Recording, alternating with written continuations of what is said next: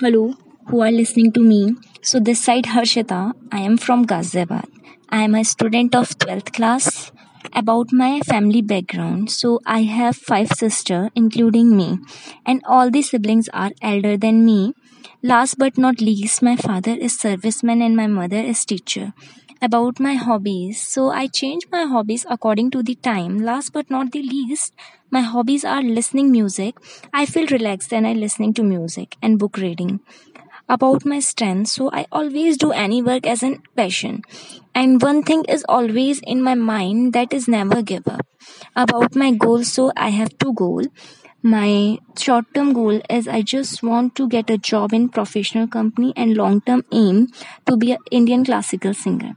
I am a positive thinker and karma believer and i like to make people laugh. Also i love making friends i do not like people how judge and i don't like much noise. I do not like arrogant arrogant people. So thanks for listening to me